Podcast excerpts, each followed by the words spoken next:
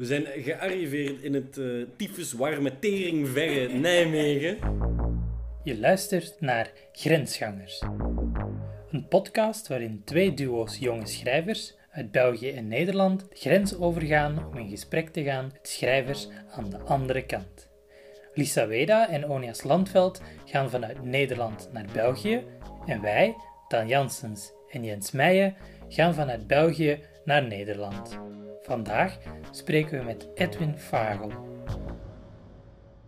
We hebben hier uh, afgesproken met uh, Edwin Vagel, een dichter die, die ik zelf van tevoren niet, niet kende of zo, maar vond het heel interessant om hem te lezen.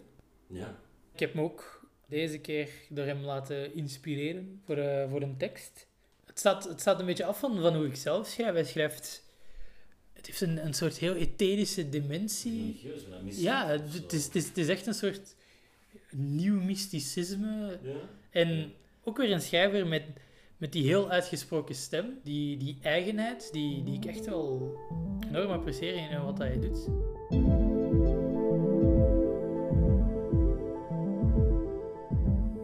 Zo, voilà. Hier zijn we dan.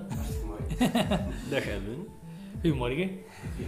Uh, we zijn nu uh, te gast in uw, ja, het is denk een soort tijdelijk schrijfverblijf geworden nu voor, uh, voor Ja. het weekend. Ja, ik blijf hier het weekend om, om eh, op het schrijven te concentreren, inderdaad. Voor de concentratie echt. Ja, het is, het is echt. eh, ik, heb, ik heb een dochter van 2,5. Eh, Ja. En ik merk dat dat, dat erg ten koste gaat van, van het schrijven. Ja.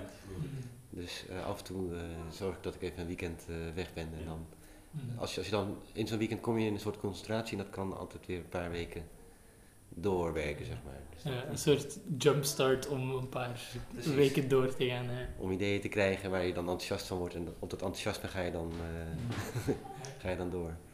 Ehm, om het een, een beetje te kaderen, hè, zou ik willen vragen om jezelf even kort voor te stellen. Ehm, wie Ja. ben je? Wat doe je? Ja. Waar ga je naartoe? Wat houdt je bezig? Wat is je bestemming? Eh, nou, mijn naam is Edwin Vagel. Eh, we zitten hier omdat ik eh, als dichter actief ben. Eh, ik heb vorig jaar mijn vierde bundel eh, gepubliceerd bij uitgeverij Nieuw Amsterdam. Het extatische landschap in. In mijn dagelijks leven ben ik eh, redacteur bij, een uitgeverijtje dat, eh, dat bouwbladen uitgeeft, specifiek voor de dakenbranche. En dat is, dat is een fulltime baan. En dus verder inderdaad nu ook een, jonge dochter die, die ook eh, nogal wat aandacht vraagt. dus sinds mijn, mijn vierde bundel eh, is het eh, qua schrijven, we gaan het daar straks ook nog even over hebben denk ik, maar eh, is, het, is het heel versnipperd geraakt. Wel allerlei ideeën waar ik graag mee aan de slag wil, maar heel weinig concreets wat daaruit uit voortkomt. Maar ik heb, ik heb wel, wel hoop dat dat, dat, dat wel wat, wat wordt. Je hebt een, een debuut geschreven dat dan ook meteen een, de Jo Peters Poëzieprijs heeft gewonnen. Dus je bent wel Ja, goed gelanceerd geweest, om- zoals ze dat dan Dat, zeggen. eh, dat was heel fijn inderdaad. En het begon eigenlijk, ik ben begonnen met gedichten te schrijven eh, gewoon op de middelbare school. Zoals denk ik zoveel dichters beginnen eh, als gevolg van een, van een verliefdheid. eh, en die verliefdheid, dat was, was, was voor mij een heel, eh, heel afstandelijk iets, zeg maar. Het was voor mij een, een, een bewondering op afstand. Wat ook tot gevolg had dat als, als dat meisje me een keer aansprak of zo, als ik dat ik totaal bevroor en, en eh, als door, eh, als door een bliksem getroffen, zeg maar. En dat is eigenlijk heel, heel wezenlijk ook ge- ge- geworden voor wie ik als dichter ben, omdat ik eh, later, toen ik al lang van de, van de middelbare school af was, me realiseerde dat het een soort religieuze bewondering had die ik, die ik voor haar had. En als een soort engel die, die, door mijn, die, die door mijn leven zweefde, zeg maar. En, en dat besef, dat is mijn eerste bundel geworden, uw afwezigheid. Eigenlijk omdat ik die aanwezigheid miste en weer probeerde terug te schrijven in mijn, in mijn, eh, in mijn leven. Vanuit, vanuit dat besef is dat zich verder gaan ontwikkelen van ja, wie is dat dan? En dan als je dan over een relig- religieuze bewondering hebt, wat is dat dan? Wat is religie? Wat is God? En dat je op een gegeven moment als een soort uitkomt op, op het al, zeg maar. God is, eh, dat is eigenlijk de tweede bundel. Dan ga ik meteen even mijn hele oeuvre dat- nee, ik, denk, ik denk dat het een heel interessante weg is om te kijken waar dat we uiteindelijk gaan uitkomen. Inderdaad. Mijn tweede bundel die, die schreef ik heel erg met, met observaties van, van uh, een voorbeeld. Volgens mij zit dat, niet, zit dat niet in de bundel, hoe iemand een kopje neerzet of hoe iemand zijn, zijn haar goed strijkt. En dat je, dat je ineens merkt van, de, echt de normaalste dingen worden poëzie. Als je, als je de context maar een klein beetje aanpast, gaat het ineens werken, wordt het, soort, wordt het iets magisch. En dat is ook wel iets wat volgens mij verband houdt met datzelfde magische, religieuze, uh, maar ook surrealistische aanwezigheid uh, in, in, in, uh, in alles. Dus eigenlijk de vervreemding van eerder banale, alledaagse dingen.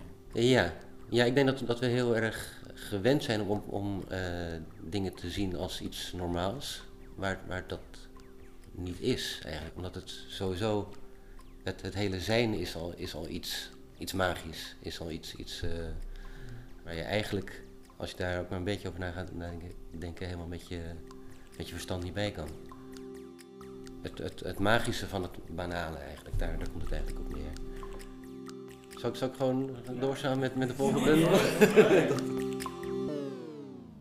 Want die derde bundel, nul, gaat nadrukkelijker in op de vraag van nou, wat is het, het, goddelijke dan? Wat, wat is dat, dat magische? En die is erg onder invloed geschreven van, van uh, Bataille wellicht bekend, anders moet ik hem even, even toelichten. Ja, filosoof van het, van het kwade. Ja, precies. Ja. precies, ja. Hij gaat ook erg uit van het, het vrouwelijke en het goddelijke, zeg maar. Daar, daar komt het eigenlijk op neer. Il y a deux sortes de mal qui s'opposent principalement la nécessité que les choses se passent bien et enfreindre positivement certains interdits fondamentaux. Hij zoekt het erg in de overschrijding, dus in, in het, uh, ook in het seksuele, in het, in het perverse, waardoor je nader komt tot het, het extatische ook, tot het goddelijke. En dat is eigenlijk, in mijn, mijn vierde bundel is dat, is dat nog wat, wat verder uitgewerkt. Uh, wat minder toegespitst op het kwaad. Want, want nul, dat was ook geschreven uit een soort fascinatie voor dat, dat duistere, wat volgens mij ook in het, in het goddelijke zit. Ik denk dat het misschien interessant is als jij een gedicht uit je bundel zou willen voorlezen. We hebben er eentje gekozen.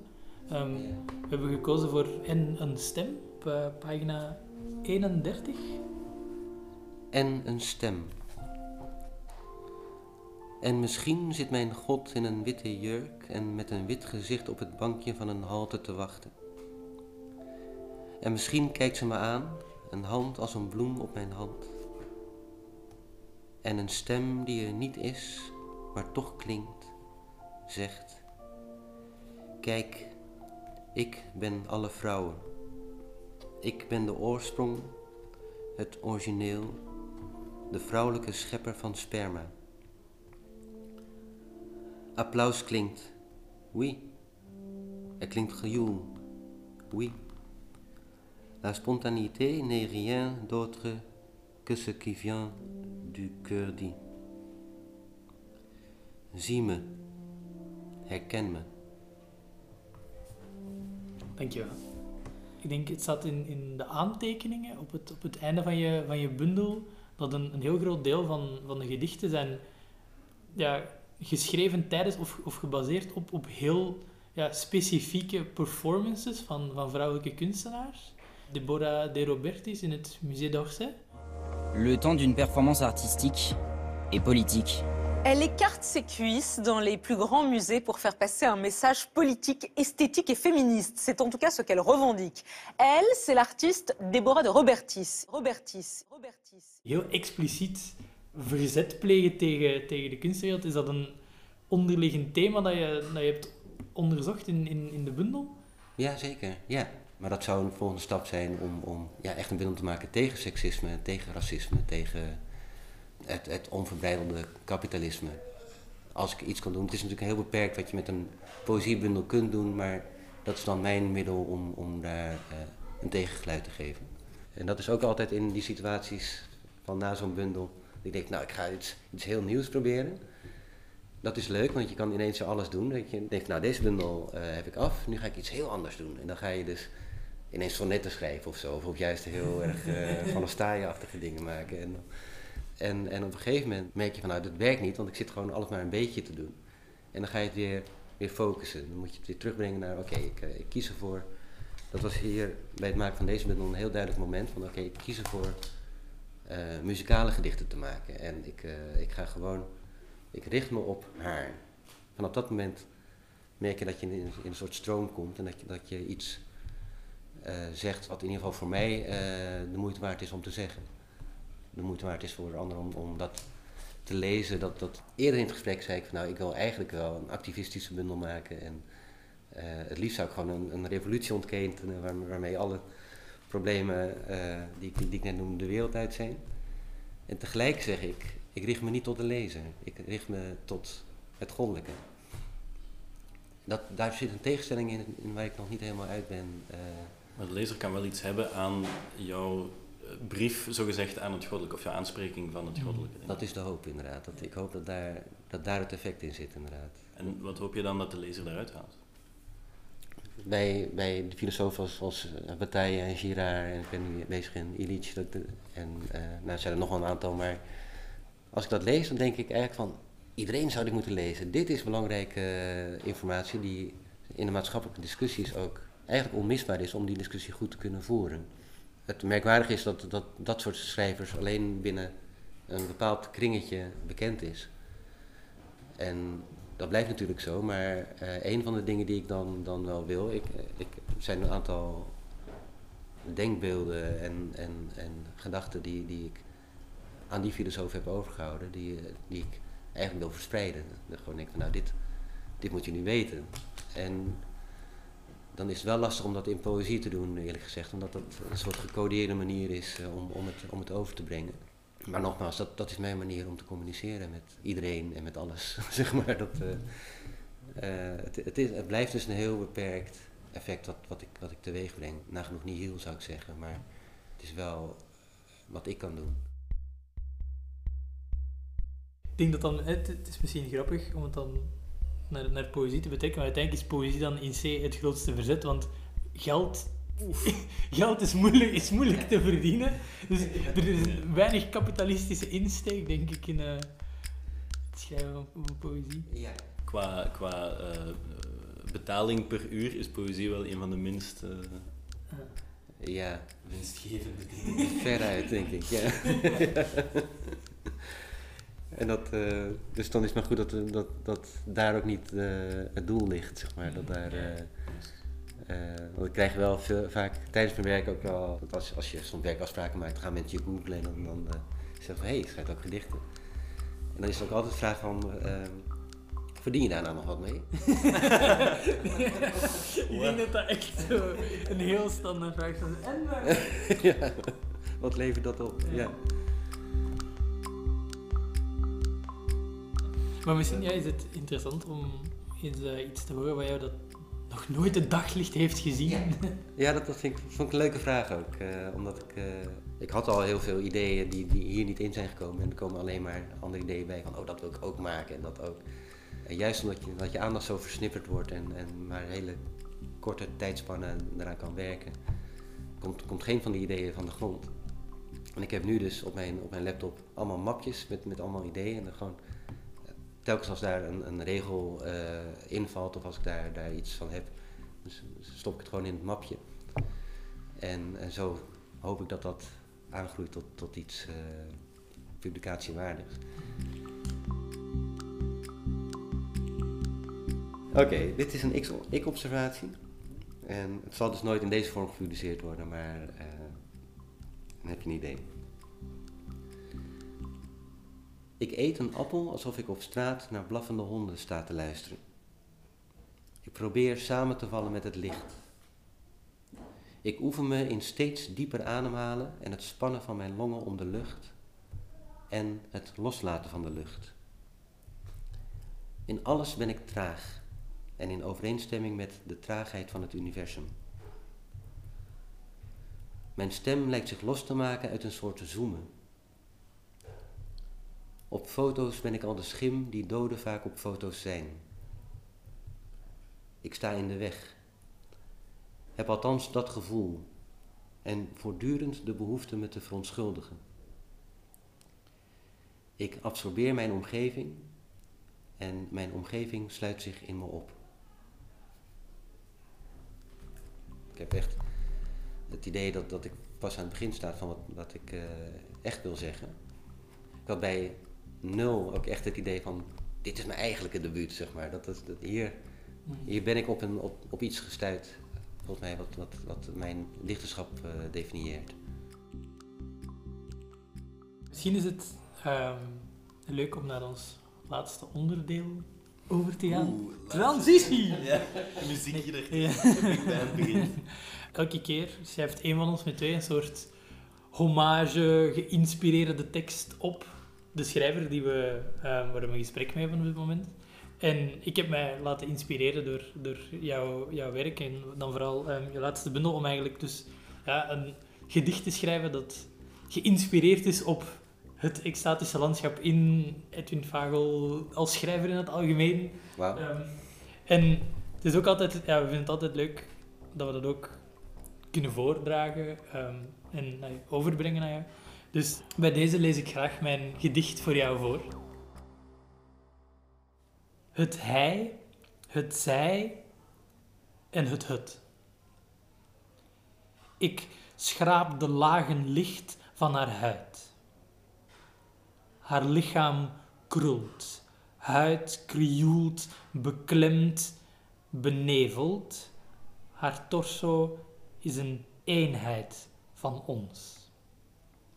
Het hij, het zij. Ik scheur tot barsten en zij vlamt van het licht gaat zij lichter steeds lichter in wij. De Venta Black LCD-schermen slorpen ons op. De enige gelijkenis is hoe wij geen schaduwen werpen op dit land. Achteloos in argwaan, het duister wikkelt ons in waanzin. De neonschijn filtert langs grijs gerookte gordijnen haar tanden in het blauw licht in mijn huid. Dit is het ruwe.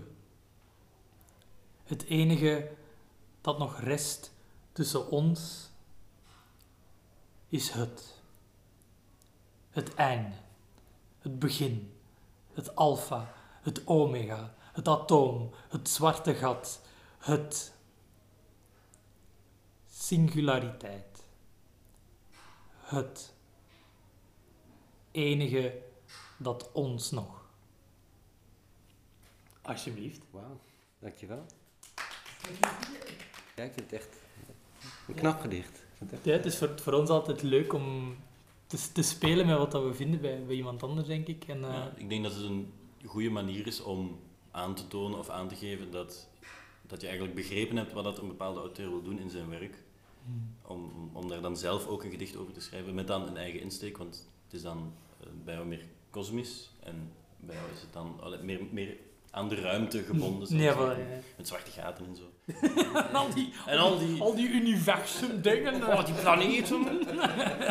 en bij jou is het dan, dan ehm, ja, meer, meer op het mystieke geïnspireerd. Mm. En, ehm, ik vind het interessant om daar zo'n Ja. draai aan te geven. Ja, ik vind, het, vind dat, ik vind het ook echt mooi inderdaad. Dat, dat- ook omdat je inderdaad wel je eigen perspectief hebt. En dat, dat is ook het, het, het leuke van die formule van eh, poëzie zegt niet iets, maar is. Dat, je, dat iedereen ook zijn eigen perspectief erop heeft. En, dat, eh, eh, en ik, ik vind dat je dat ook heel duidelijk ook heel goed hebt, hebt begrepen. Ik zou het graag nog, nog willen nalezen. Ja, ik, ik, kan het, ik kan het je zeker eh, via, via mail doorsturen. En sowieso als we de podcast de wereld insturen, dan gaan die dingen er ook bij komen te staan. Als een soort, eh, maar ik, ik wil het je zeker, eh, zeker bezorgen straks eh, via mail. Ja.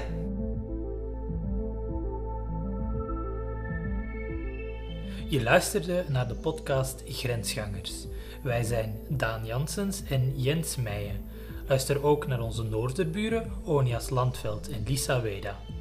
De redactie voor deze podcast bestaat uit Pim Cornelissen en Anne van de Wetering. De muziek is van Amir Vahidi en de montage van de hand van Misha Kolen. Grensgangers is een productie van Totaal en Tilt met ondersteuning van het Vlaams Fonds voor de Letteren en de Buren.